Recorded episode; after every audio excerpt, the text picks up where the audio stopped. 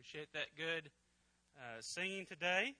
If you have your Bibles this morning, I invite you to turn to the book of Ephesians, chapter 2. And this morning, uh, title this morning's message, Just Can't Hide It. We're talking about uh, this month refreshing, how that we all have times when in our life, and January is a brand new month. Uh, we've got a brand new year. Um, you know, we've got a whole uh, 11 and a half months before us now. Uh, and uh, by and large, uh, the year is what we'll make of it. And so that sometimes as we get through the years, and we go, especially in winter, as we've had some snow, uh, and cold, and just kind of, you know, the leaves have all fallen off the trees, and it's kind of barren and ugly outside, and the grass is gr- uh, brown, and uh, so it, it's easy, especially this time of year. It's easy to get depressed. It's easy to kind of get discouraged if we're not careful. Uh, and um, but uh, with the Lord, uh, great thing is is that His uh, Spirit uh, and His joy is never depleted. That it always is there for us to, to take advantage of and uh, to, to know in a very personal way. and so we've been talking about how we're refreshed as God's people uh, this month, and we began talking about how a, a refreshed new heart helps us to find uh, that that fervor. That last week we talked about how uh, realizing and knowing that we're a new creation, a new person in Christ, helps us uh, be refreshed. Uh, and this morning I want us to see that when we find a renewed passion, that will help us to kind of rekindle and refresh uh, our love and our heart uh, for the Lord. So let's take a look, beginning in verse 1 of Ephesians chapter 2. It says, And he made uh, alive, uh, and you he made alive, who were dead in trespasses and sins, which uh, you once walked according to the course of this world, according to the prince of the power of the air, the spirit uh, now works in the sons of disobedience among whom also you were once conducted ourselves in the lust of the flesh, fulfilling the desires of the flesh and of the mind, and were by nature children of wrath, just as others. But God, who is rich in mercy, because he of his great love which he loved us, even when we were dead in trespasses, made us alive together with Christ. Uh, by grace you've been saved and raised up together and made us sit together in heavenly places in Christ Jesus, that in the ages to come he might show the exceeding riches of his grace and his kindness toward us in Christ Jesus. For by grace you have been saved through faith, and that not of yourselves, it is the gift of God, not of works, lest anyone should boast. For we are his workmanship created in Christ Jesus for good works, which God prepared beforehand that we should walk in them. What a marvelous reminder that Paul gives us that, hey, listen, we are not what we used to be in Christ. And one of the things that will refresh us like none other is remembering that. To remember when we get down in the doldrums and we get discouraged and thinking, oh me, oh my, how bad things are, that, hey, listen, as bad as things might be, it could be a lot worse. And as imperfect as we are, we used to be a lot worse. But by God's grace, He made us new creatures. And not only has He made us new, but uh, we find new life in Him.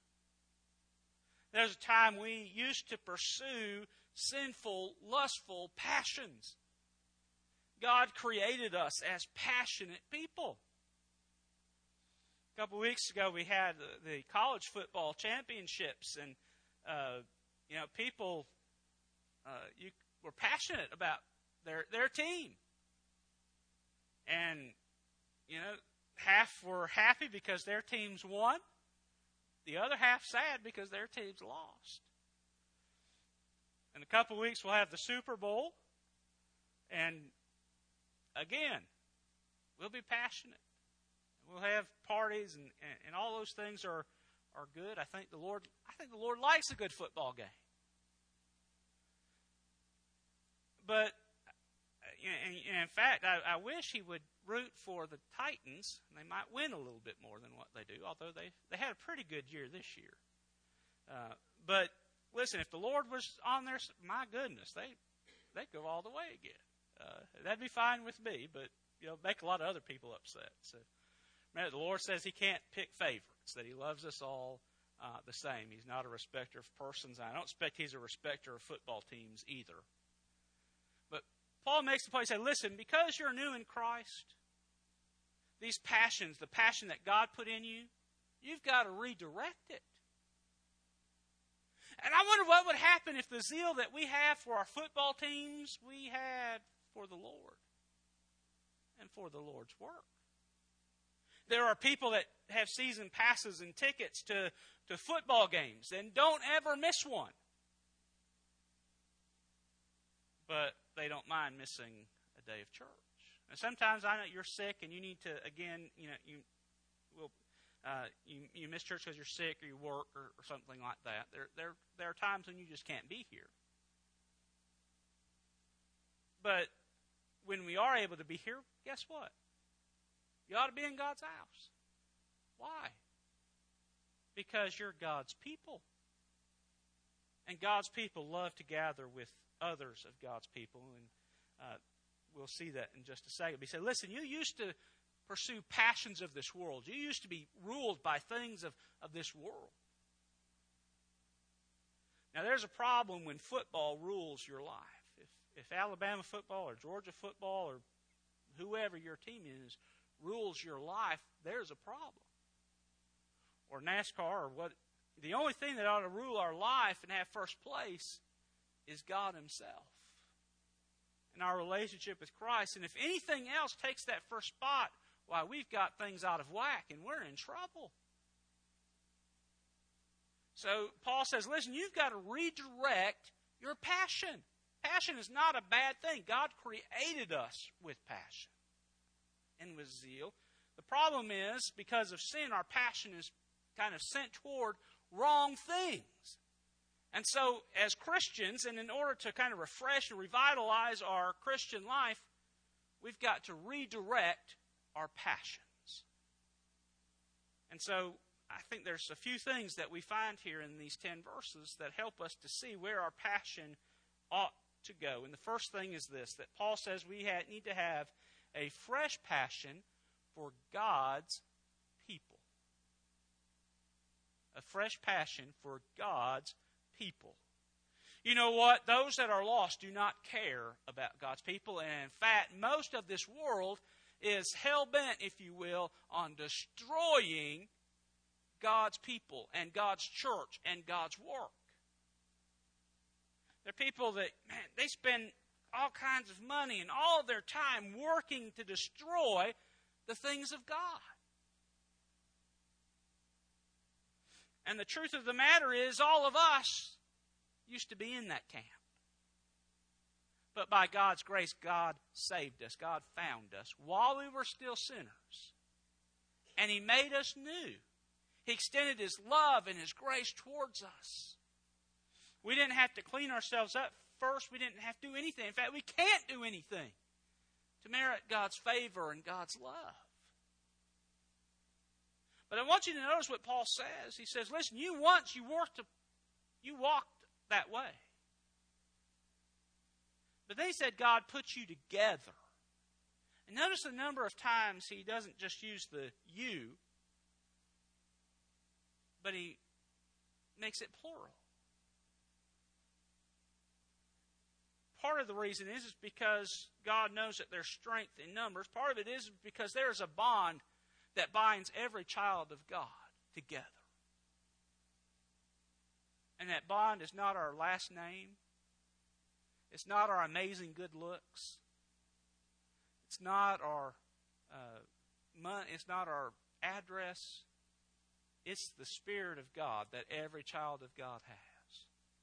And that binds us all together because we all have it. And so Paul makes the point here to the Ephesian church and to us that, hey, listen,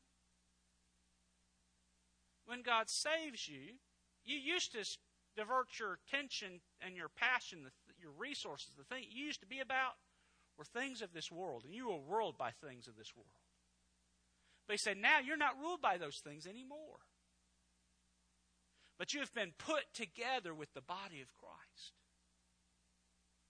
And so now your passion is diverted from being against God to working for God. And not only working for God, but working for God's people. And so now Paul says, listen, you're concerned about other believers. Most of the charity that's given comes from Christians and churches.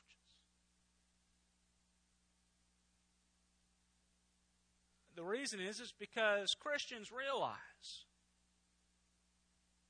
that we have been blessed by God so that we can be a blessing to others. And that we're concerned for the fate of others, even those who are lost. That's why we spend our, our hard earned money on missions, that we send men and women to other places around the world and across our country where there is no gospel witness, that churches might be established and people would be saved. Occasionally, people will say to me, Preacher, why do we give so much to missions? We could use that right here. Well, we, we could use it. We could use every dime we've got. But we know that when we give, God takes our little bit that we give and puts it with everybody else's little bits and does amazing things through those little bits. And the truth of the matter is, we do more with the, what's left after we give to God than what we could do if we hadn't have given to God to start with. It doesn't make sense to in human math terms. But God doesn't work according to human math terms. You take it to the bank. If you bless others, God will bless you. Now, it may not. It's not like these TV preachers sometimes say, listen, if you'll send me a $100 in the mail, God's going to bless you with a $1,000. God doesn't work that way. The only thing that does is that preacher's got a $100 and you've got a $100 less. it may sometimes it does come back to us the way we give it, but sometimes it comes through other ways. But can I tell you that as a child of God, we walk with Him, we ha- we will never have a need that He doesn't meet. He always comes through right on time, and sometimes in the most way, amazing and astonishing ways. But God is faithful, and so when we understand we need to redirect our passions towards God's people. We need to be concerned about one another. We need to be concerned not only when somebody's sick, but when they're struggling, that we help them. When they have a need that we can meet, we meet it. When we see somebody that, you know, has walked with the Lord and, and been faithful, but they, they seem to be wandering, and maybe they don't show up for church quite as often, and uh, maybe when we see them out in the community, that there's something we can tell is off. Rather than writing it off as well, that's their problem. I don't want to pry. We remember that, hey, they're my brother or sister in the Lord. And I'm responsible for them because, as we're famously reminded, we are our brother's keeper. Although we are accountable for our own actions, and God's going to hold us to account for the decisions we make, we also are responsible to help others when we can. Paul, in another one of his letters, admonishes, he said, Those of you who are spiritual, restore those who are not. In other words, those of you that are walking with the Lord, when you see a brother or sister straying along, you grab them and pull them back. So notice the times in these 10 verses he talks about you being put together in. And so when our passions are redirected to God and his people, my goodness, we find that we really are very blessed. we may not have everything we, we want, and things may not be as rosy as we think they should be, but we'll find that, man, we really are very blessed. Friend, I hope you realize how blessed you are. I tell you, no matter how bad things are in your world today, it's a lot worse than someone else's. And with God on your side, there's no mountain that comes into your life that you can't climb over. Uh, there, there's no valley so deep that you can't get through it. With God's help, because of His great love and because of His great mercy. That's just how He works. And so our passions need to be redirected towards God's people. We need to have a fresh passion for, for other believers. My goodness, if we got excited about our, our church family and the Lord's work in our church and around the world as we do about Bulldog football or Roll Tide football or War Eagle football,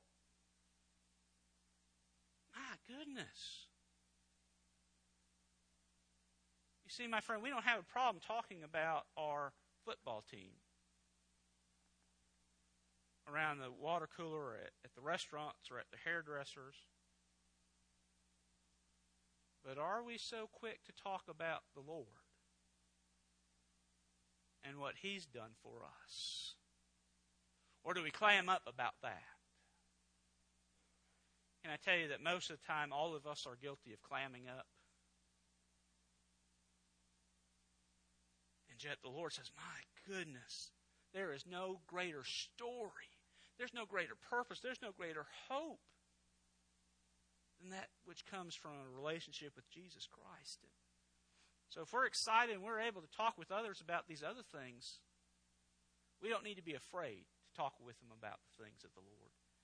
Because the truth is, they really don't need to hear about how Auburn's doing. What they need to hear about is what the Lord can do in their life. so we find our opportunities to change conversations towards that when we find that we have this fresh passion, and, and by the way, our wallet follows our passion. If you're passionate about something, you spend your money on it. People who are uh, passionate about Georgia football did not care that it cost $2,000 or better for a football ticket to watch a game that lasted a couple hours. They didn't care.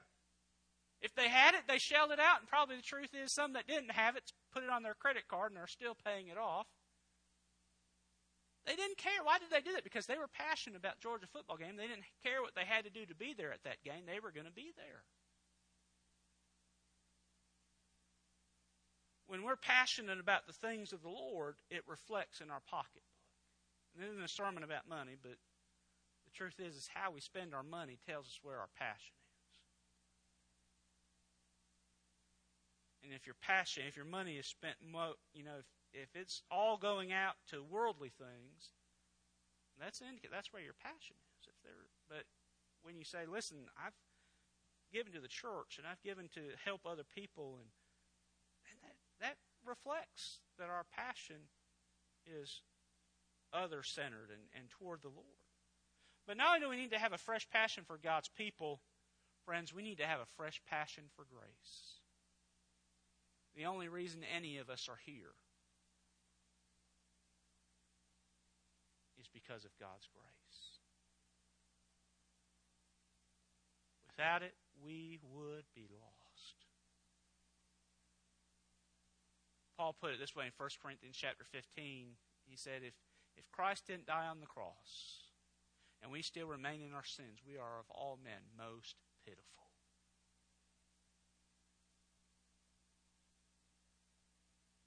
And that's where we would be without the grace of God. We would be in our sins.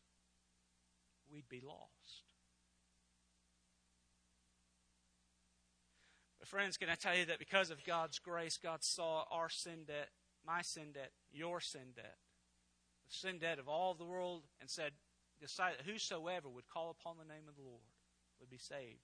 Jesus came, lived a perfect life on this earth, and then laid that life down on the cross of Calvary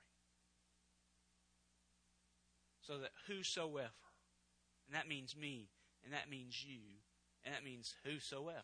Anyone that calls on the name of the Lord will be saved.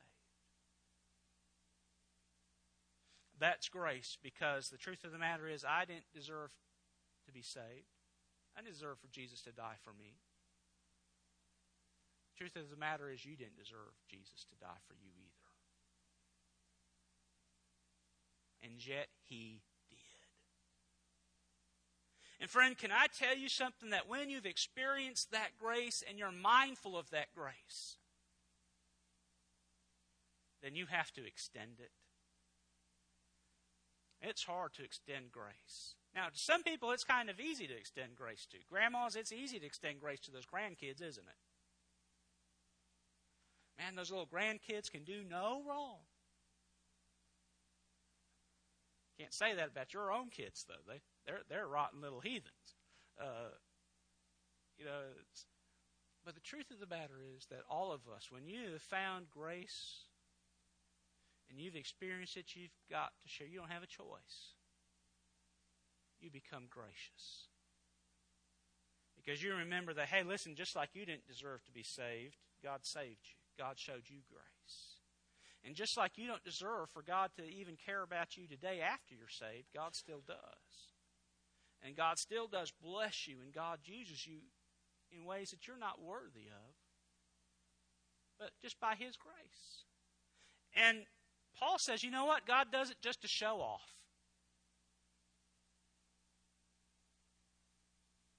So that when others see how God's grace has worked in your life and how you've extended grace to others, they say, man, that's amazing. And then you're given the opportunity to say, listen, it's not because of me, it's because of what God has done for me in my life. And God gets the glory. And God gets the credit because He's the one that does give grace. And so, friends, we all stand in need every day of our life of the grace of God. And how dare we ask, expect to be able to ask God for His grace when we're not willing to give someone grace ourselves? You see, people who are that, that never extend grace, people that, that, that are so mean, if you will, in this world, have not experienced God's grace. Because once you've experienced it, you can't help but to extend it to others. You just can't hide that grace. You can't say, listen, I'm, I'm going to keep it all to myself. No. You've got to share it with others. But the only way you can share it with others is if you first have received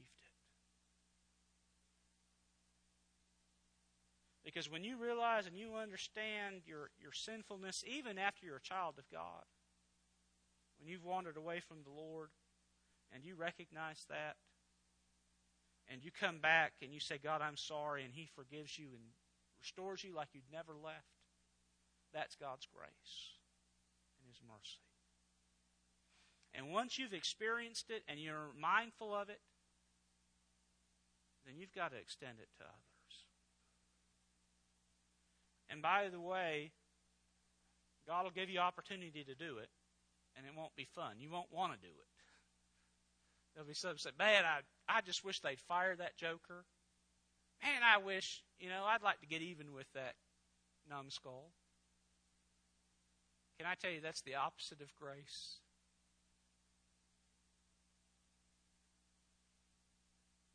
Grace may be letting somebody go ahead of you in line at the grocery store or at the restaurant. Grace might be forgiving somebody even though they don't deserve it. Maybe they don't even ask. and yet giving them grace. There's certainly not a whole lot of grace in our world today. But it's something that this world needs a whole lot more of. And they're not going to find it in politicians in Washington. They're not going to find it in clubs. They're not going to find it in activities. They're not going to find it at the bank. I tell you that the place they're going to find grace is from God's people. But if we haven't found it for ourselves, we certainly can't share it with anyone else. And so that brings us to the third thing. The first was a fresh passion for God's people, the second, a fresh passion for grace. But then a third is a fresh passion for good works. Say, wait a minute, preacher, we're not supposed to do good works. No, that's not what the Bible says. In fact, the Bible says we better do some good works. What the Bible says is that we are not saved by our good works. In fact, Paul points it out twice in these 10 verses. And you know that when preachers or teachers or when they repeat themselves, they're repeating themselves because they're trying to make a point. Husbands, when your wife asks you seven times in the same day, Did you take out the trash? It's not because she's wondering if you took out the trash. She's reminding you, hey, dum dum, take out the trash.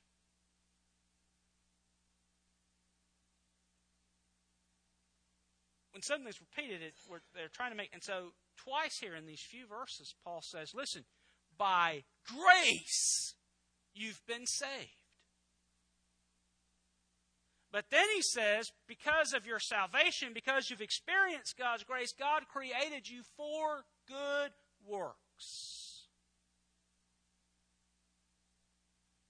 that passion that's redirected is redirected toward doing good. Listen, nothing you can do can earn merit before God. And by the way, your works don't earn you more favor with you. In other words, what I'm saying is if you do good work, 20 good works a day for the next week, God's not going to say, oh, let me tally that up and put that on their account, and you're going to be better than somebody that's only done five. That's not the way it works. But the way that it works is that, listen, we are reminded that we are God's workmanship. In other words, we are His masterpiece, and that really is what that word means. That God created us and we are his most prized, valuable possession. In fact, we're so valuable that he came and gave his life so that we could have life. So God created us so that we would do good works. Not so that we could be saved, but because we are saved.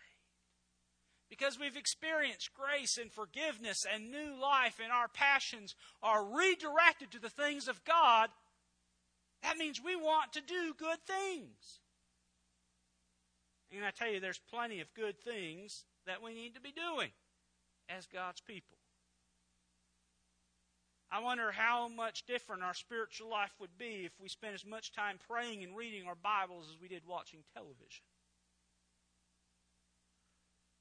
or if we were as committed to the work of the Lord and helping others as we were to uh, various other activities that we do through the week.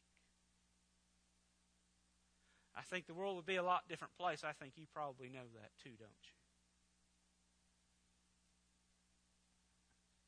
And so, friends, it says James said it in his letter. He said, Listen, there are a lot of folks that say, Listen, uh, good works are uh, works are dead.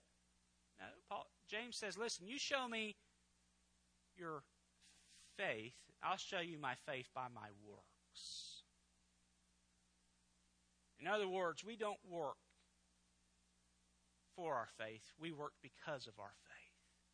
We work because Jesus has saved us and made us new. Well, Aaron, what are some of the works that you're talking about?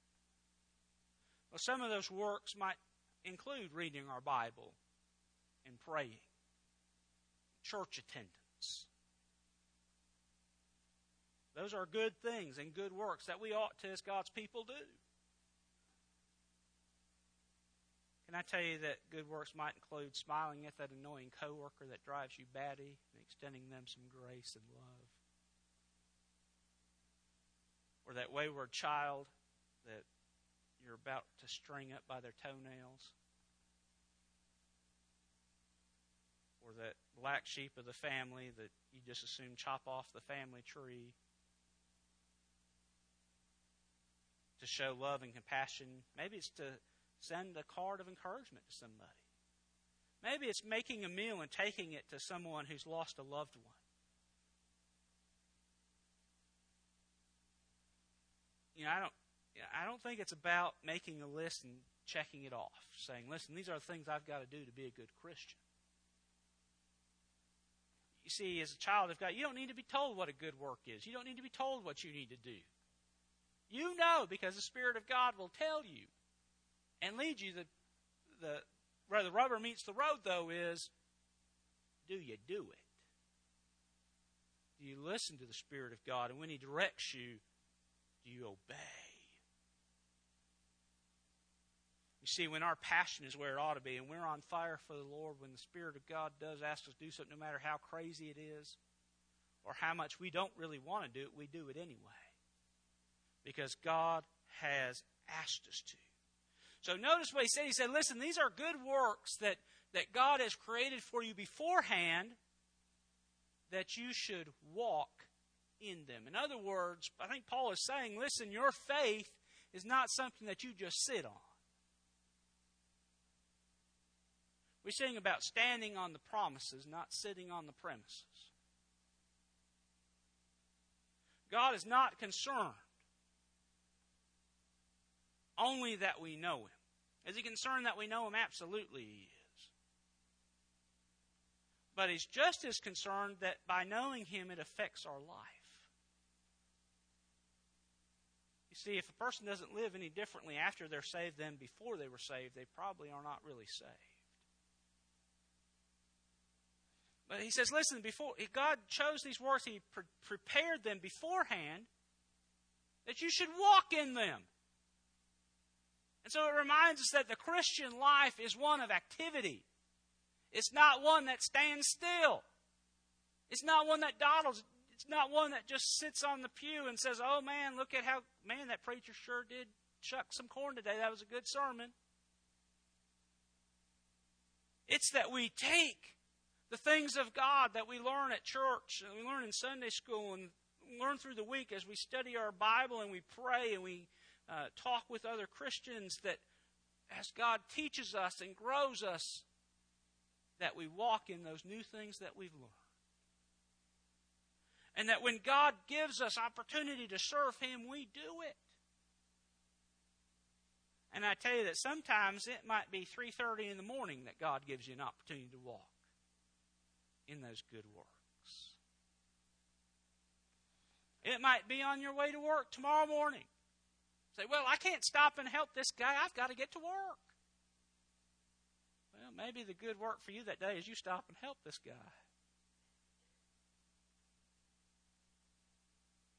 And so, certainly, God has some works that He has prepared just for you to do. You ever stop to think about that? There are things in this world that only you can do. Why? Because God created you to do that. And so you miss out, the church misses out, and the world misses out when you don't walk in those good works that God has prepared for you to do. So, friends, what's the point of it all? Listen, nothing will refresh your life like redirecting the passions of your life by rekindling that passion for the Lord that once you had that maybe has died down. But maybe you're here today and you've never had that passion to start with. You can't refresh something that hadn't been there to start with. Today, this first month of 2018 would be a good time to begin a new life with the Lord. He's already paid your, for your sin debt. He's already bought that gift of new life. All you have to do is accept it. and apply it to your life. But, friends, most of us here today have done that. We've made that decision. And yet, so the point for us today might be very well to examine our passions and say, listen, am I passionate about the things of God as much as I am about anything else in my life? And if the answer is no, today is the right day, and now is the right time to fix that. And the way we fix it, just like David did. Remember in Psalm 51, he prayed and said, God, forgive me. He said, God, restore to me the joy of your salvation. In other words, he said, Restore to me that passion that I once had for you. Is the Lord's fire burning deep inside of you, and is it red hot as it once was? If not, today would be a great time to call out to the Lord and say, Lord, restore to me the joy. Lord, give me back my passion for you. And, church, for us, as our passion is refreshed and renewed, and we're kind of uh, rekindled, and our passions have been refreshed for the things of the Lord, that means that we'll take that as we leave here today, and that passion will spill out inside of that's inside of us will spill out onto other people. And as you go out to eat after church today, and as you go to lunch tomorrow at work, as you go through work tomorrow or whatever you might be doing tomorrow. And I tell you that if you will look for opportunities to extend God's grace, you'll find those opportunities. And can I assure you of something that every time you extend grace, you'll be the better for it. See, it only works with God's math. But the more you give something away, the more you receive. And can I tell you that the more grace you give away, the more grace that's going to come back to you. I absolutely will assure you that that's the case. But I can also assure you that if you've not extended any grace, chances are not much is going to come back to you. And so this week, church, let's be grace givers. Can we make sure we do good work, that we're walking in the works that God has created us for, to make a difference in His world? Remembering that sometimes God will give us works that's too great for us. Say, oh, I can't do that, Lord. But if God brings us to something, guess what? He's going to help us accomplish it. And at the end, we'll say, Man, I didn't know I could do it. And we realize that, hey, listen, I didn't do it. God did it. God helped me to do it. Remember last Sunday we talked about David and Goliath in Sunday school. God helped a teenage boy defeat a nine foot tall man with the rock, a slingshot. If he can do that, anything that's in your life, he can conquer it and we need to learn to trust Him. Let's pray together. Lord, thank you for your love and your goodness. Lord, thank you that you offer us renewal. Lord, our church stands in need of renewal and refreshing. People in it, all of us here today, we need renewal. We need a time of refreshing. We need a fresh fire from you. Lord, we've talked about our passion this morning. Would you help us to examine our heart? Lord, if that passion needs to be redirected, would you help us to surrender to you to say, Lord, put it where it ought to be? And Lord, help us this week to walk in the good works that you have pre made for us, that you've created for us to walk in. Lord, help us to be your hands and feet this week to a world that's lost and dying. Lord, they need you. Help us to not be ashamed to proclaim your grace and truth, that some might come to know you. Help us, we pray, in Jesus' name. Friend, let's stand together We're going to sing a hymn invitation. If God's spoken to your heart today, today would be a great day to make a renewed effort to say, Lord, I'm going to redirect, redirect my passions. I'm going to renew, I'm going to be a new person. I walk out of this place today. I'm, I'm going to be on fire for you. And friend, I guarantee you, this world will be different because of it, and you'll be different because of it, and this church will be different because of it. Let's sing together. Turn your eyes upon Jesus, verses 1 and 3.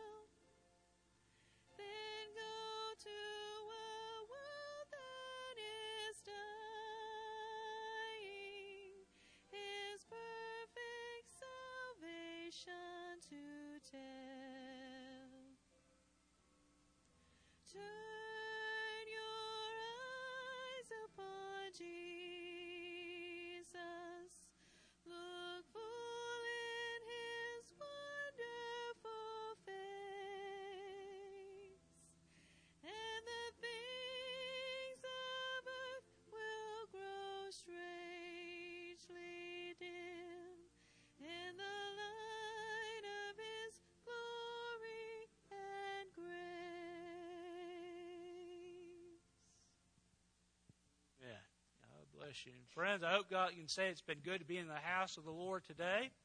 Come back and join us tonight, 6 o'clock for our evening worship. Remember, Wednesday night, 7 o'clock, Bible study, uh, prayer meeting. Thursday night, WAC, uh, 7 o'clock at First Church. And um, Saturday, youth rally,